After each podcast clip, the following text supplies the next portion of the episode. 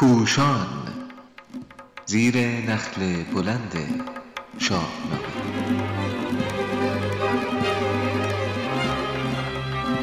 نوشته از پوشان چاپ شده در روزنامه اعتماد. در تاریخ 5 مرداد 1398 به قلم علیرضا قراباقی گوینده پرستو قراباقی همی خواند آن کس که دارد خرد شاهنامه خانی از زبان فردوسی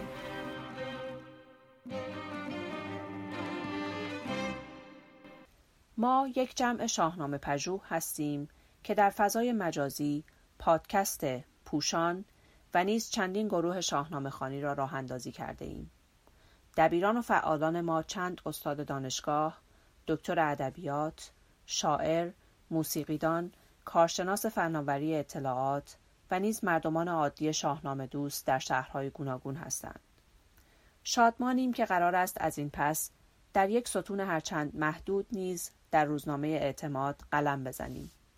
زیرا روش و منش این روزنامه را با میارهای خود ناهمخوان نمی‌دانیم.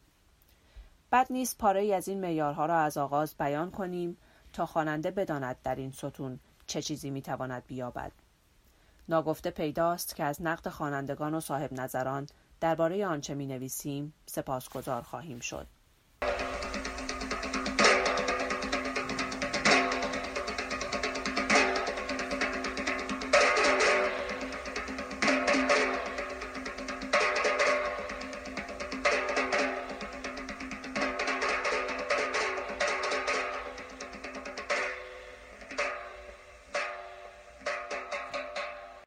زمانه ما بیگمان یکی از دورانهایی است که جامعه ایران نیازمند روی آوردن به شاهنامه است.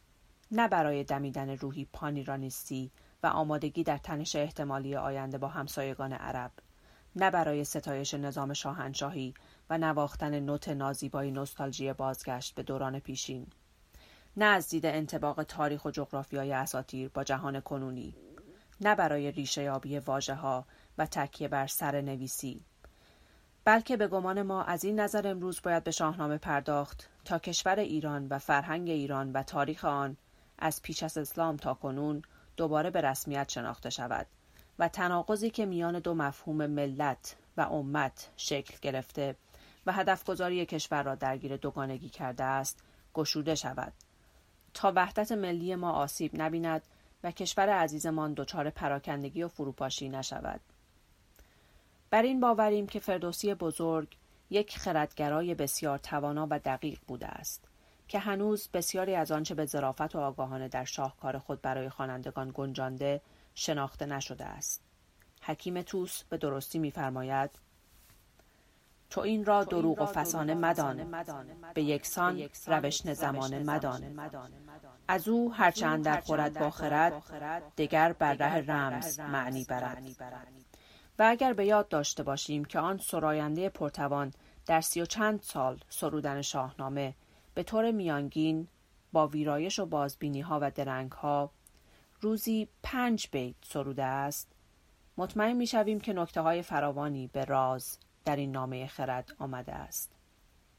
چه بسا همان نخستین بیت شاهنامه به نام خداوند جان و خرد که از این برتر اندیشه بر نگذرد نه تنها به نام آفریدگار که به نام آفریده او هم باشد زیرا فردوسی در جای جای شاهنامه خداوند را به معنای دارنده و صاحب چیزی. خداوند رخش خداوند شمشیر و ماه و نگین به کار برده است و انسان را به داشتن خرد انسان می داند تا جایی که خالی کردن مغز انسانها در دوران زحاک را معادل طرح ابلیس برای خالی کردن جهان از مردم می شمارد. که پردخته ماند ز مردم جهان.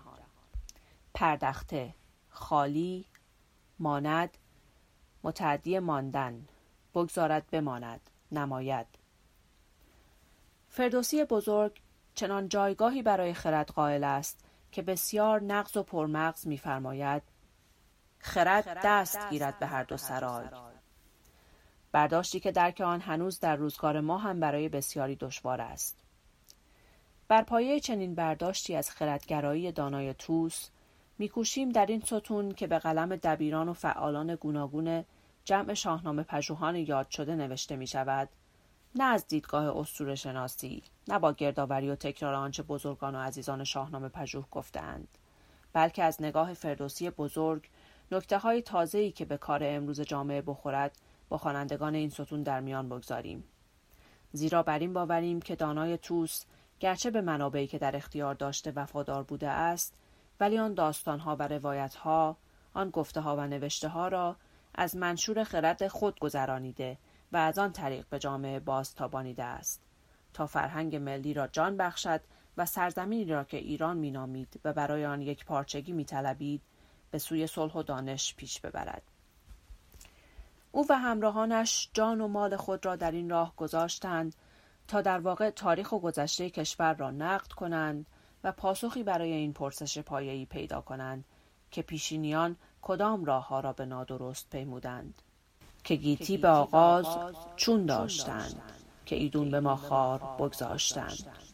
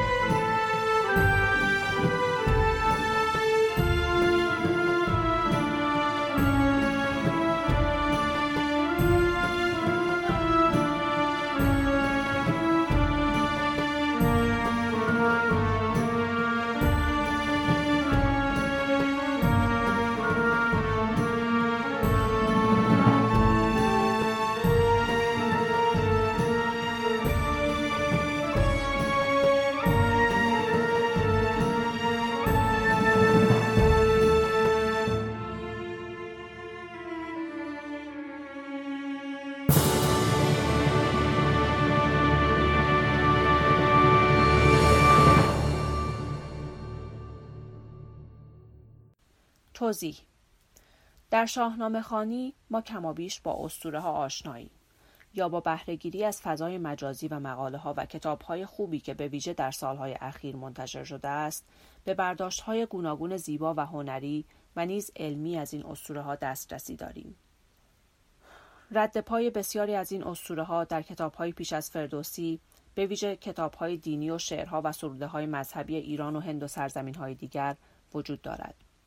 بیگمان فردوسی به آنچه در روایت های زرتشتی آمده دسترسی داشته است و روایت های دیگران درباره آفرینش جهان و تاریخ پیشینیان را خوانده یا شنیده است. او در سرودن شاهنامه به اسطوره هایی که از خدای نامک ها و منابع دیگر کتبی یا شفاهی در دسترس داشته وفادار بوده است و آنها را امانتدارانه بیان فرموده است. ولی این خود فردوسی بوده که روایت دلخواه را از میان روایت های گوناگون برگزیده. از آینه باورها و جهانبینی خود گذرانده و نور خرد بر آنها تابانده است. ما در پوشان تلاش می کنیم در کنار اسطوره ها و آنچه دیگران گفتند به خود شاهنامه فردوسی بزرگ بپردازیم به آنچه قرنها در شهر و روستا در میان اقشار گوناگون جامعه در سطحهای مختلف فرهنگی و در بخشهای گوناگون سرزمینمان خوانده شده شنیده شده و بر فرهنگ ما اثر گذاشته است ما می خواهیم نشانه هایی را که دانای توس در شاهنامه برای خوانندگان گذاشته است ببینیم و از آینه خرد فردوسی بزرگ به موضوع نگاه کنیم. در این زمینه نکته هایی در گروه های شاهنامه خانی همراهان پوشان نوشته و گفته می شود که نو و تازه است و پیش از این کسی به آنها نپرداخته است. می خواهیم این نکته ها را درباره هر موضوع جداگانه گرد آوریم و به قلم خود بنویسیم و از طریق پادکست پوشان و مطبوعات و سایت ها در دسترس جامعه و آیندگان قرار دهیم. پس این کارها در درجه نخست یک کار گروهی برآمده از گفتگوهای دوستان است. هرچند مسئولیت نوشته نهایی بر عهده خود نویسنده است.